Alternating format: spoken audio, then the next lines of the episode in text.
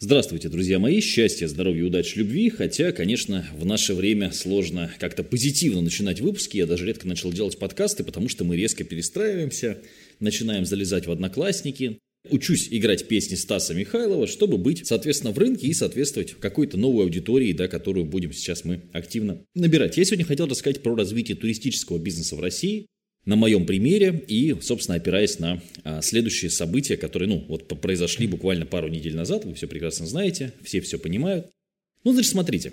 Естественно, когда мы говорим о предпринимательстве в целом а, в мире, в России, читаем какие-то книжки, нам хочется видеть предпринимателя таким героем. Но знаете, вот у меня, например, всегда был образ такого человека, который, несмотря ни на что, решает какие-то проблемы, рискует, зарабатывает большие бабки. Но так уж получилось, что я предприниматель в России уже много лет. Официально я зарегистрировал свое первое ООО в 2015 году. То есть вот в этом году у меня 7 лет, красивая дата. Может даже подверстать, когда был зарегистрирован. Сказать, вот с того момента я официально, хотя я начал, конечно, естественно, раньше сильно, да, ну вот, скажем, 7 лет в бизнесе. Понятное дело, что там есть статистика российская, что 90% компаний, 95 разные есть цифры, закрываются в первый год. Понятно, там есть разные варианты компаний. Бывает, что как у меня, допустим, 4 компании, по факту там как бы, ну, в принципе, если одна закроется, то мы никого не уволим, просто как-то что-то перекинем. Ну, просто разные бывают. Вот у нас, например, просто разнесены разные направления на разные компании, потому что образовательные услуги по патенту, они, соответственно, одной компании, настольные игры производства на другой компании, микрозелень на этой же компании. Соответственно, другой компании у нас также сейчас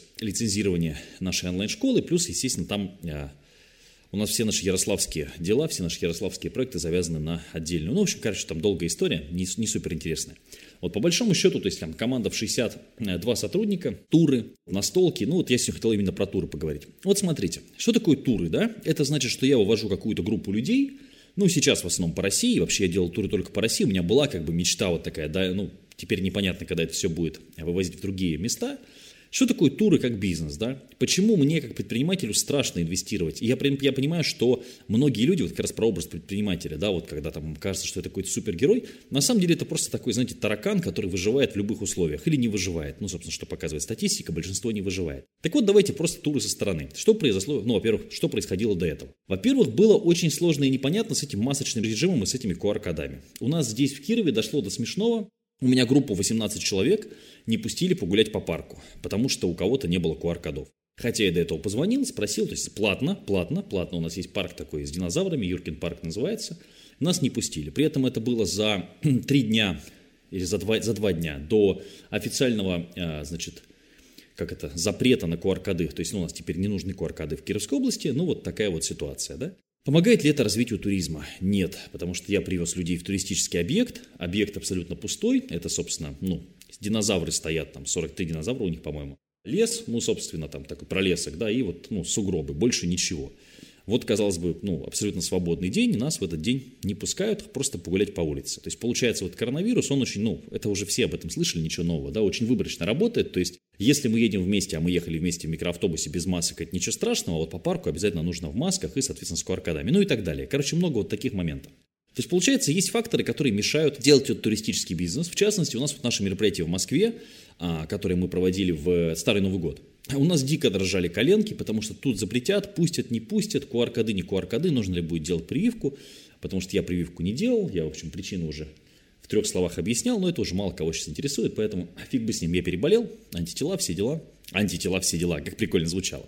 Ну, в общем, ладно, проехали с этим мероприятием. И так во всем, то есть ты постоянно впинываешься в этом туристическом бизнесе, в то, что тебе нужно собрать людей – но государство, оно не то, что не помогает тебе, ну хотя много у нас заявляют, что надо развивать туризм там, тут и так далее, оно тебе очень сильно мешает, когда начинаются истории с вот этими непонятками, типа нужен QR-код, не нужен, тут нужен, тут не нужен. Потом еще внезапное введение этих QR-кодов на транспорте, будет, не будет. То есть люди на форсе, они боятся покупать туры.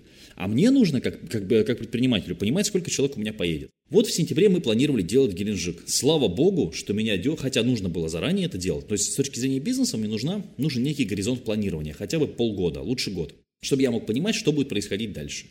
Но в этой стране очень сложно планировать далеко, правда. То есть я я не очень понимаю компании, которые планируют здесь маленькие, я имею в виду, да, у которых нет там крупных инвестиций, жирка, которые могут планировать на три года. Я не могу на три года планировать. Ребят, меня сейчас вот все мое планирование, оно на ближайшие четыре дня, как бы день простоять и ночь продержаться, и как бы не заблокировали YouTube, например, потому что там мы потеряем огромное количество трафика. Так вот, как я чуть не Хотя вообще, с точки зрения бизнеса, я должен был это делать. Нужно было делать анонс мероприятия в Геленджике на сентябрь. Ну, вы знаете, у меня там квартира, люди туда с удовольствием поехали, мы отдохнули бы на море. Но сейчас у нас закрыты, соответственно, аэропорты там, да, на юге, насколько я понимаю, до сих пор. То есть, соответственно, перелет туда невозможен или представляет большие трудности, то есть какие-то пересадки и так далее, да. То есть у меня огромное количество аудитории начало бы сливаться. По закону я могу брать с людей вступительный взнос, например, да, мероприятие может стоить там 30 тысяч, я могу взять вступительный взнос, ну, скажем, тысячи три, его не возвращать. Ну, это хоть какая-то, опять же, стабильность, хотя люди не всегда в восторге от этого, ну, просто поскольку это туристический бизнес, да. Вот сейчас мероприятие в Москве. У нас э, заблокировали букинг. У меня все билеты, ну, все брони организаторов стояли в букинге. И вместо того, чтобы заморачиваться над программой, мероприятием и так далее, ты заморачиваешься над решением вот этой мелкой операционки, которая денег не приносит. И она денег в итоге не приносит ведь не только мне, она и государству их не приносит, потому что из-за этой операционки ты, ну, собственно, страдают все. Страдает клиент, который говорит, блин, я в России никуда не поеду, потому что аэропорты зак- закрывают, то, соответственно, там что-то с самолетами сейчас какие-то проблемы. Я там как бы слабо вникал в эту тематику, но теперь, так я понял, с авиацией, если ничего не изменится, в России будет в ближайшее время все не очень хорошо. Мягко говоря, не очень хорошо. И ты типа такой, ну и как это все можно, вот, вот, вот как? То есть на поезде, ну на поезде далеко, не все поедут и так далее. То есть реально, и ты, чтобы э, сделать это мероприятие и заработать эти там, хорошо, там, если даже повезет, 200 тысяч э, за одно мероприятие, если повезет, опять же повторюсь, а если в минуса не улетишь, ты вынужден кучу, кучу, кучу, кучу вот таких «если» в голове у себя держать. При этом есть там люди, которые хотят поучаствовать, да, спикеры, ведущие и так далее, у которых тоже свои проблемы.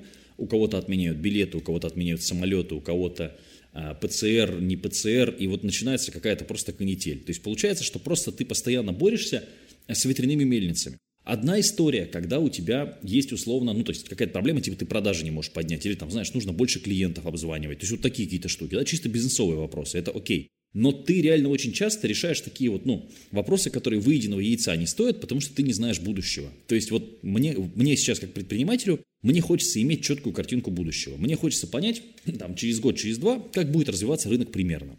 И, честно говоря, если взять вот время до коронавируса, то есть для меня сейчас все разделилось четко, до коронавируса и после. До коронавируса была какая-то надежда. Понятно, что люди не особо богатели, но было, было, была такая, ну, как бы стагнирующая спокойная стабильность, я бы так это назвал. И, в принципе, все было ок. Сейчас же все на форсе, на панике, а кто-то как бы покупает последнее, кто-то реально там гречку покупает там тоннами, кто-то... И ты сейчас думаешь, блин, ну какой туристический бизнес? Вот, но ты четко понимаешь, что у тебя это направление загнется, если ты не будешь делать эти самые мероприятия. То есть здесь очень важно в любом бизнесе, очень важно, чтобы процесс шел. Но когда у тебя, это просто я только про одно направление рассказываю, вот такая постоянная канитель, а если бы я сейчас там Стамбул делал, то есть люди бы сейчас не поехали, потому что билеты там в Стамбул стоили раньше там 4 тысячи, можно было из Казани улететь, да, например, прямым. А сейчас э, я смотрю там 70 тысяч, допустим, билетов в Стамбул. И когда это нормализуется, опять же непонятно. И вот у меня сейчас вот этот тур в Москве, я просто вам рассказываю, как есть, да. У меня, значит, 20 человек полностью оплатили. И у меня получается, и, значит, у меня еще 60 человек, которые как бы хотят. Там точно придется делать возврат человеку из Германии, точно придется, ну, переносить даты и так далее. Человеку из Казахстана. Так-то тур в Москве надо делать. Но выходит ситуация, что если я его сейчас не делаю, переношу дальше, ценник я поднимать не могу. А у меня и так там минимальная маржинальность, просто минимальная, как бы ну, около нуля, да? Потому что дальше продукты и все остальное будет еще дороже. Потому что даже людей нужно еще накормить, понимаешь? Залы и так далее. Ну, где-то, понятно, можно там поулыбаться, прожаться, какую-то скидку попросить. Но в целом получается, что как бы даже через месяц я не могу теперь планировать на месяц вперед, потому что черт его знает, что будет происходить дальше. И это, конечно, очень бьет по морали, очень бьет по морали и людям, и мне. И очень, то есть ты, ты такой, типа, ну вот я не знаю, ну хорошо, давайте поедет на два сотрудника меньше, мы там сэкономим какой-то бюджет, давайте еще что-то. Но все равно из-за роста цен ты понимаешь, что ты просто с этим мероприятием скорее попадешь, чем заработаешь. То есть и если у тебя это единственный бизнес, я не очень, то есть вот, ну, можете все что угодно говорить, конечно, что инфобизнес это что продавать там курсы, это что это все вот как бы да, вот надо заниматься производством, надо заниматься реальным бизнесом. Вот я как человек, который занимается туристическим бизнесом, в принципе, уже год, можете меня поздравить, да? Я могу сказать, что лучше сидеть дома, курсы записывать и хотя бы что-то зарабатывать, и ты хотя бы с голоду не сдохнешь, с голоду не сдохнешь, чем заниматься этим туристическим бизнесом.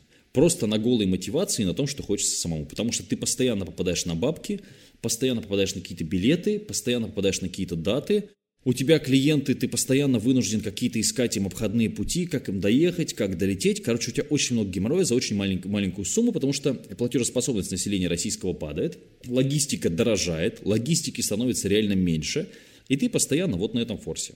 То есть, ну вот, опять же, это история про шашечки или ехать. Поэтому нужно искать такие варианты бизнеса, реально такие варианты бизнеса, где ты можешь с минимальными вложениями, как вот очень легко переключаться и так далее. Хотя сейчас там и в инфобизнесе этого, конечно, понятно, а, с этим тоже стало сильно сложнее. Но тем не менее, вот я просто как пример туристического бизнеса, то есть как развивать туризм в России при таких вводных, я не очень понимаю. Не очень понимаю. Люди не хотят ехать в огромное количество российских городов, им это неинтересно. Да, люди едут в Москву, люди едут, в принципе, в Казань, люди, в принципе, едут в Петербург. Ну и там что-то где-то Сочи, можно как-то покреативить, там, ну, Геленджик, потому что у моря, ну, что-то можно придумать. Но там, зачем людям ехать в Ярославль или в Киров? Ну, я могу в Киров э, таскать при желании, да, ну, 30 человек в месяц, если были бы стабильные условия. Для Кирова вообще-то это очень неплохо. Ну, то есть не так много людей могут в Киров притащить 30 человек со всей России, не только с России.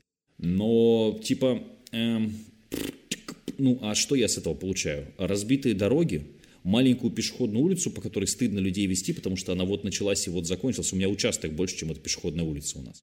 И типа, и потом ты приходишь в парк, чтобы люди погулялись, да, вот тут, и тебе говорят QR-коды, маски, хотя тебе по телефону сказали, что ничего этого будет не нужно. Потом ты приходишь в ресторан, заряжаешь хорошие деньги, и люди очень медленно все таскают, и всем наплевать, и хотя ты договаривался заранее, и людей не могут вовремя покормить и так далее. И ты думаешь, блин, вот вы скажете, ну, Матвей, ну можно же построить свою инфраструктуру. Можно. Можно построить свой ресторан, можно построить свою гостиницу. Только ты вкладываешь деньги в экономику, которая вообще нифига не стабильная. Абсолютно. То есть, когда, ну, это, это очень высокорискованные инвестиции получается. Как российские компании тоже. Вчера это было оп, а сейчас нам биржу не открывают, потому что все вот так. То есть я не очень понимаю, какие нужны... Ну, то есть, понимаете, дело в чем? Дело не в том, что я там ною говорю, там, государство, поддержи меня. Нет, я говорю, государство, дай мне стабильность какую-то. Дай мне какую-то гарантию стабильности того, что все будет вот так, и я готов развивать здесь туризм. Я готов развивать здесь производство. Вот я произвожу настольные игры, создаю. Рабочие места, на секундочку, да. Дай какую-то, блин, ну, какую-то стабильность какую-то дай. А не вот так, что, то есть, там, раз мы заблокировали тебе Инстаграм. Ну, отлично, у меня пять человек работало в Инстаграме. Пять человек работало в Инстаграме. Ну, да, мне пришлось двух человек перекинуть на другие направления, но как бы так по ощущениям, конечно, придется их тихонечко увольнять скоро. Три человека с VPN сидят. Завтра скажут, VPN нельзя использовать, или там Инстаграм признают каким-то террористом. Ну, хорошо, еще три человека лишатся работы. А я ведь не один такой был. 18 тысяч человек, у которых в Инстаграме больше 100 тысяч подписчиков в России было. И у всех у них работали аккаунт-менеджеры. Вот у меня 5 человек работало. Например. Короче, вот отсутствие стабильности, оно очень бьет. Очень бьет по морали, и ты думаешь, блин, ну вот а как? И ответ не находишь. Такая вот штука. Такая вот штука. Грустновато, конечно, но вы все еще можете приехать на наши мероприятия в Кирове, в Москве. Я не знаю, будут ли еще мероприятия у нас какие-то, но эти мероприятия мы постараемся а, порвать жопу, идти в минус, но провести. Поэтому matvey.pro, заходите, бронируйте места, будет интересно.